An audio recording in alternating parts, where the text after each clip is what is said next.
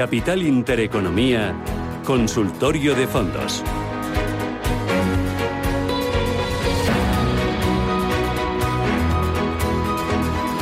Consultorio de Fondos con Diego Morales, del Departamento de Inversiones de Spain once Asesores Financieros E A F. Diego, ¿qué tal? Buenos días. ¿Qué tal? Muy buenos días. ¿Qué tal? ¿Cómo ves los mercados en este segundo tramo del año? Bueno, pues la verdad es que nosotros eh, nos mantenemos eh, positivos, todavía somos positivos en cuanto eh, a renta a renta variable. Sí que ahora de, de cara a la, a, bueno, a la época estival sí que recomendaríamos eh, incluso una ligera reducción de riesgo por, por lo que lo que pueda pasar en, en los próximos dos meses. Y si queremos irnos tranquilos de vacaciones, sí que bueno podría ser una, una recomendación eh, por nuestra parte. Pero bueno, la verdad es que eh, está siendo una semana eh, muy interesante, ¿no? Con los primeros resultados empresariales en Estados Unidos que están batiendo de momento expectativas, aunque todavía son eh, muy pocos. Y bueno, los datos de inflación ayer, que sí que quedaron eh, por encima de estimaciones de mercado, pero eh, seguimos pensando que es bueno que es un repunte coyuntural y que bueno que bancos centrales tienen tienen instrumentos de sobra para, para controlar en el caso de que de que entremos en un periodo eh, realmente inflacionista. Muy bien. Eh, voy a ir con los oyentes nueve uno cinco, treinta y tres, dieciocho cincuenta y uno. Antes, eh, saludo a Rubén Escudero. Rubén, ¿qué tal? Buenos días.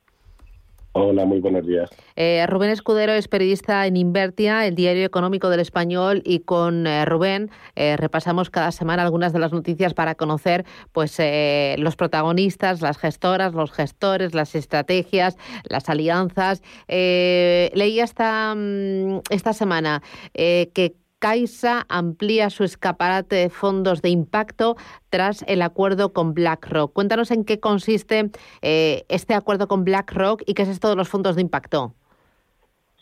Bueno, hace apenas un mes eh, CaixaBank selló un acuerdo con BlackRock para impulsar la inversión de impacto. La inversión de impacto es eh, en partida inversión sostenible, inversión que aplica criterios medioambientales, sociales y de gobernanza corporativa, pero además tiene que generar, no solamente que, que tenga criterios exclusivos o best practice, sino que además tiene que generar un eh, medible efecto social eh, pues en las comunidades, en las cadenas de proveedores, en el conjunto del ecosistema donde se desarrolla esa inversión. Eh, lo que va a hacer BlackRock con CaixaBank es asesorarle Eh, los fondos de renta variable de impacto que monte el banco eh, o en la parte de renta variable de aquellos productos mixtos que tenga eh, el banco en cuanto a impacto. Eh, este acuerdo fue firmado hace un mes y lo que ha hecho en estas semanas eh, Caixa ha sido pues ir un poco ordenando esa primera gama. En un primer momento consta, digamos, como de dos partes. Una... Una primera subparte que, digamos, son tres fondos con un alto componente de renta variable, eh, son los antiguos eh, fondos perfilados que los ha mm, remodelado, reformulado el banco y ahora se llaman CaixaBank S-Impacto cero treinta renta variable, cero sesenta renta variable y cincuenta cien renta variable. Estos tres están asesorados por BlackRock Netherlands, es decir, la filial de los Países Bajos que tiene el gigante americano, y están asesorados estos tres porque, aunque son fondos mixtos, tienen un alto componente de renta variable. Y luego, aparte, un cuarto producto, digamos, en una segunda subcategoría, eh, el banco ha lanzado solo, eh, sin BlackRock en este caso, CaixaBank S-Impacto Renta Fija. Eh, En renta fija BlackRock no va a asesorar a la Caixa, pero sí se va a mantener la filosofía eh, esta que hablamos de impacto, que le va a dar, le va a dotar a toda su gama. En el caso esto eh, tanto de renta fija como renta variable, pues eh, el objetivo es invertir en empresas cuya actividad esté destinada a mitigar pues problemas sociales y medioambientales eh, identificados con los objetivos de desarrollo sostenible de Naciones Unidas. En el caso de renta fija, pues a través de bonos verdes, sociales, sostenibles, eh, etcétera, y luego pues por la parte de acciones, obviamente acciones que, que sigan esta misma estrategia. Entonces eh, ya son cuatro productos lo que tiene el Banco Catalán y a partir de aquí pues a promover, seguramente algunos más llegarán, pero ya tiene un buen primer arsenal para, para ofrecer a sus clientes. Oye, ya que hablamos de BlackRock, justo la semana pasada BlackRock presentaba sus perspectivas para el segundo semestre de este año, eh, eh, hablaba de eh, en qué activos y en qué regiones están más positivos e insistía mucho en el tema de China, que China hay que considerarlo aparte de Asia y China hay que considerarlo ya como un activo estructural de las carteras. Norma, sí, no, no, normalmente yo creo que no es un mensaje que sea nuevo de BlackRock, en el sentido de que otras grandes gestoras internacionales ya venían tiempo comentando eh, que China debe ser un activo de inversión con peso propio, separado de los emergentes, pero una cosa es, digamos, ir comentándolo poco a poco y otra cosa es que mmm, ponerlo en un papel, ponerlo en un comité estratégico y sobre todo, pues al final, eh, yo creo que todos sabemos que cuando la mayor gestora del mundo, como es BlackRock, uh-huh. eh, lo pone en un papel, lo pone en un papel en un comité estratégico, ahí es cuando ya se puede decir, bueno, ha pasado del, del debate, de la sugerencia, de la teoría a la práctica, porque ya una vez ellos lo hagan, eh, va a caer en cascada al resto de entidades. Lo que decía BlackRock eh, es que por primera vez China es, va a ser un activo propio, separada de los emergentes. Eh, en los dos activos chinos, la renta fija y la renta variable, tiene puntos de partida iniciales distintos. En el caso de la renta variable de China empieza en neutral y en renta fija China empieza sobreponderada. Eh, en el promedio, tanto de los bonos como de las acciones, digamos, ese promedio le hace estar neutral. Lo que pasa es que, según BlackRock, argumenta que su punto neutral eh, también de partida es algo más arriesgado o más pro-China de lo que es la media del mercado. Eh, al final, lo que viene a decir es que, pues, como todos hablamos en el día a día, China fue la primera economía que salió de la crisis. Eh, además, eh, el crecimiento económico de su P I B, aunque es verdad que se está desacelerando hacia un modelo de menos P I B, pero de más calidad, pero en relativo a los mercados desarrollados sigue siendo aún elevado eh, y además, pues reiteramos, de mayor calidad. Y los fundamentales en general son buenos eh, en cuanto a otras métricas. Entonces, pues a partir de ahora ya se puede decir que China tiene peso propio, que habrá que considerarlo aparte de los emergentes eh, y si luego se quiere tener emergentes, dotarlos a ellos de otro peso. Pero China, a partir de ahora, ya es un, un activo en sí mismo. Uh-huh. Eh, y luego, eh, publicabas también una información muy interesante esta semana en el que eh, hablabas eh, de las eh, SICAV, a ver si lo recuerdo bien, sí, de eh, eh, las SICAV y el dinero que ha salido en el primer semestre de este año de este vehículo de inversión. Han sido eh, trescientos cuarenta millones, ¿es el dato correcto? Sí, aproximadamente, uh-huh. sí. Eh, en el primer semestre lo que se está viendo Eh, es un poco continuidad con lo que ya ocurrió el año pasado. El año pasado cabe recordar que cerca de mil doscientos cincuenta millones de euros eh, tuvieron las SICAV en salidas netas de dinero, en reembolsos netos. Esto era porque el, el, el régimen, el sistema de las SICAV eh, iba a ser modificado, como así ha sido ya esta semana. Eh, y entonces las grandes fortunas se fueron adelantando el año pasado eh, tomando sus respectivas decisiones de qué hacer con esa bolsa de dinero. Eh, este año, de momento, eh, o por lo que se ve, el primer semestre se ha... La, hombre, la palabra no es frenar porque sigue en continuidad eh, la salida de dinero. Obviamente es menor en relativo porque ya el año pasado salió muchísimo, pero trescientos cuarenta millones es, es mucho. Eh, es decir, eh, lo que se ve... Y un poco por poner la imagen completa, las SICAV han crecido en patrimonio, porque quien lo vea de una forma eh, poco detallada, pues ve que al final, eh, en el primer semestre, su patrimonio ha crecido en mil setecientos millones, pero uh, es fruto eh, en gran parte de la revalorización del mercado. Ha sido un buen semestre en cuanto a, a mercado, a rentabilidades, los activos se han revalorizado y eso hace subir el valor de las carteras, pero en realidad en dinero neto, Eh, los flujos siguen saliendo, trescientos treinta y ocho millones en concreto. Eh, por poner un, un poco de contexto ya muy rápido, uh-huh. ahora ya se ha aprobado en los Congresos de los Diputados hace dos semanas el proyecto de ley de, de medidas de prevención y lucha contra el fraude fiscal, que ahí lo que se dice son básicamente dos cosas. Lo de que se requiere una inversión mínima de dos mil quinientos euros para los accionistas de la SICAV, que además deben ser cien como mínimo, Eh, que es uno de los primeras, eh, uno de los primeros endurecimientos que pone el gobierno a estas sociedades, y el segundo que eh, el cumplimiento del número mínimo de accionistas podrá ser comprobado por la administración tributaria. Uh-huh. De ahí las salidas fuertes del año pasado y las también fuertes de este año. Muy bien. Pues eh, Rubén Escudero, desde Fan, desde Invertia, eh, el diario económico del Español. Gracias por repasar con nosotros la actualidad y si no te veo y no hablo contigo, que tengas un feliz verano. Cuídate. Gracias. Perfecto. Igualmente, gracias. Muchas gracias. Eh, eh, una cosa, eh, El tema de, eh, Diego, de China, cómo incluirlo aparte de Asia y como un activo tan importante como eh, eh, Estados Unidos o como Europa, ¿vosotros también lo tenéis en cuenta, tanto por la renta variable como por la parte de, de renta fija?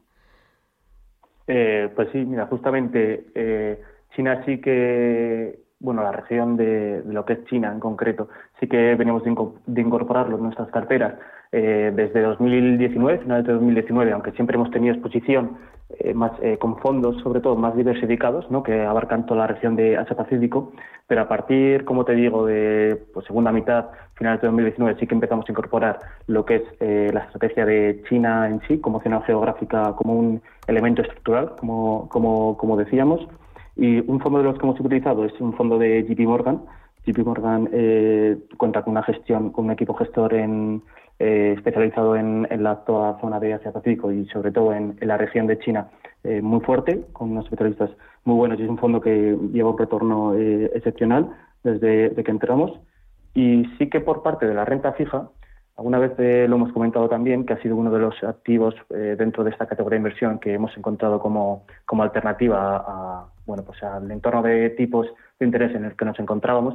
Y eh, hablamos de BlackRock, y justamente el, el un fondo de BlackRock de renta, eh, renta fija china, es decir, en renta fija china, es uno de los fondos en los que hemos canalizado parte de la inversión en renta fija de, de parte de, de, de nuestros clientes, y que en este año lleva una rentabilidad positiva y sigue presentando una, una, una pendiente, eh, bueno, con unos retornos positivos. Muy Así bien. que sí, sí. Uh-huh. Eh, voy a ir con los oyentes nueve uno cinco, treinta y tres, dieciocho, cincuenta y uno. Empiezo por una notita de voz. Buenos días, soy Rosa, de Zaragoza. Mi pregunta es sobre el fondo M F S Prudent Wealth, que lo tengo con la divisa cubierta, que el año pasado lo hizo mejor, pero este año se han cambiado las tornas. ¿Sería cuestión de cambiarlo a la divisa sin cubrir? Muchas gracias por su programa y felicidades a todos. Gracias. Gracias. ¿Qué dices? Bueno, eh, pues claro, al final el, el, el efecto divisa eh, hay que tenerlo en cuenta a la hora de, de solucionar un, un fondo de inversión. Nosotros, por nuestra parte, sí que tenemos también el, el Prudent Wealth, tanto eh, cubierto, como, como bien decía Rosa, como sin cubrir. Eh, en este caso, con un dólar eh, más débil, el, el coste de cobertura, pues puede hacer, como está, como es, como es el caso, puede influir de, de manera eh, de manera negativa. ¿Puede ser momento de, de cambiar a, a, la, a la clase sin cubrir? Pues puede ser un buen momento. Si no, no, además, con la, con la ventaja que nos permite el diferimiento fiscal de, por parte de los fondos de inversión, es una operación que podemos hacer sin problemas y sin tener que, que tributar por las plusvalías generadas. Entonces, si queremos optar por eh, el mismo fondo, la misma gestión, pero sin eh, asumir ese coste extra de cubrir la divisa, pues puede, ver, puede ser una, una opción eh, muy buena.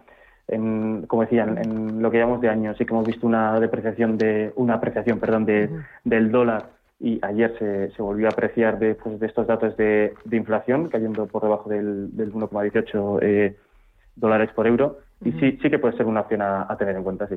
Uh-huh. Eh, ¿También tenéis en cuenta fondos de renta variable española? ¿Los tenéis incorporados a, a la cartera? Eh, sí, sí que tenemos eh, fondos de renta variable española. Sí que es cierto que, bueno, con el, el comportamiento que ha tenido el IBEX en, en los últimos en los últimos años, pues era un, un activo o era un, un sector o una, una región eh, más bien que ha presentado dificultades para entrar, ¿no? Porque, bueno, pues veníamos de una tendencia eh, claramente bajista. Y sí que encontramos reticencias a la hora de entrar, eh, sobre todo en lo que es renta variable española. Este año sí que hemos eh, empezado a incorporar, sobre todo, pues eh, temas sector financiero, eh, más cíclicos, los sectores que daban, eh, sí que es cierto, que daban señales de, de compra fuerte, ¿no? Después de, bueno, de, de haber pasado el, la, el momento más difícil de la pandemia, como puede ser eh, sectores como el sector turismo, que se podían ver beneficiados, pero aún así sigue habiendo, pues bueno, ciertas incertidumbres eh, sobre restricciones de movilidad por parte de la Unión Europea. Entonces, sí que tenemos fondos, eh, pero en los últimos años sí que no hemos estado invertidos, y ahora es cuando, bueno, podemos ver un poco de luz eh, en, en la renta variable de, de nuestro país. Muy bien. Eh, mira, otro de los oyentes dice, buenos días, ¿cómo ve el fondo de Morgan Stanley Investment Funds Asia Opportunity? Pues el, este, este año sí que es cierto que, que este fondo eh, se está comportando, mmm, digamos que está teniendo un comportamiento eh, negativo con, con respecto a su categoría. Sí que es un fondo que, que habíamos utilizado o que habíamos eh, invertido en, en alguna de nuestras carteras, porque es un fondo eh, muy muy especial. Tiene, sí que es cierto que tiene igual eh, algo de concentración, concentra eh, pesos, y uno de los problemas o uno de los eh, inconvenientes que ha tenido este fondo en el año es que como eh, sobrepondera sobre todo la región de China eh, durante la segunda mitad de febrero, los, los índices eh, chinos eh, corrigieron pues, cerca de, de un veinte por ciento, incluso llegaron a corregir más de un veinte por ciento, y sí que es cierto que a partir de marzo tuvieron esa recuperación que todavía no ha llegado a, a, a máximos. Y el, uno de los principales problemas, como te decía, es eh, la, la, la concentración. Creo que tenía eh, cerca de un sesenta por ciento en lo que es China, luego sí que ya bueno, pues, eh, tiene exposición a India, Taiwán, que son eh, emergentes, que tienen una tendencia o que nosotros creemos que pueden ser, nos pueden aportar valor en el, en el, en el futuro, ¿no? Porque al final los países emergentes creemos que van a liderar eh, bueno, pues toda esta tendencia tecnológica, y ahora estamos viendo por parte también de los criterios E S G. Pero las posiciones que tengo en cartera, como, al, como te decía, al ser una, un, a presentar una elevada concentración, creo que tenía un, cerca de unos treinta a cuarenta valores en cartera, que eh, es un, un fondo que, bueno, que en, en, en algún momento eh, nos puede generar eh, nerviosismo. Uh-huh. Vale. Mira, eh, otro de los oyentes me escribe y me dice: buenos días, ¿me puede analizar la gestora Capital Group y qué fondos de esta gestora les gustan más? Con cien mil euros, eh, eh, con cien mil euros, bueno, que me, es que, ¿sí? A ver, es que no le dice, ¿un apartamento para alquilar o una cartera de cuatro fondos? ¿Qué me recomienda? Es que aún no entendía bien la frase, que le faltaba ahí una coma, pero eso, con cien mil euros, ¿un apartamento para alquilar o una cartera de cuatro fondos?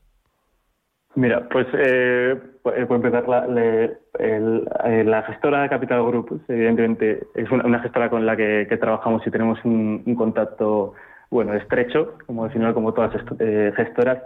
Mira, justamente este año, eh, uno de los fondos que sí que bueno que es un fondo que recomendamos eh, históricamente, pero que este año se ha comportado bastante bien por la parte de, de renta fija, es el Capital Group eh, High Income, que lo, lo que nos puede aportar este fondo es, como tiene una política de inversión muy abierta en, en, y no se fija unos, eh, unos eh, tramos de duración eh, fijos, lo que sí que estamos viendo es cómo este fondo ha podido posicionarse en high yield, ha podido posicionarse en renta fija, que de verdad estaba ofreciendo eh, unos retornos positivos. En el año lleva más de un tres por ciento de rentabilidad, que para ser un fondo de renta fija y teniendo en cuenta la situación actual, es un fondo a, a tener en cuenta. Muy bien, luego, estupendo. La siguiente sí, pregunta sí, rápido. De invertir en una a, cartera de ¿apartamento fondos, o fondos?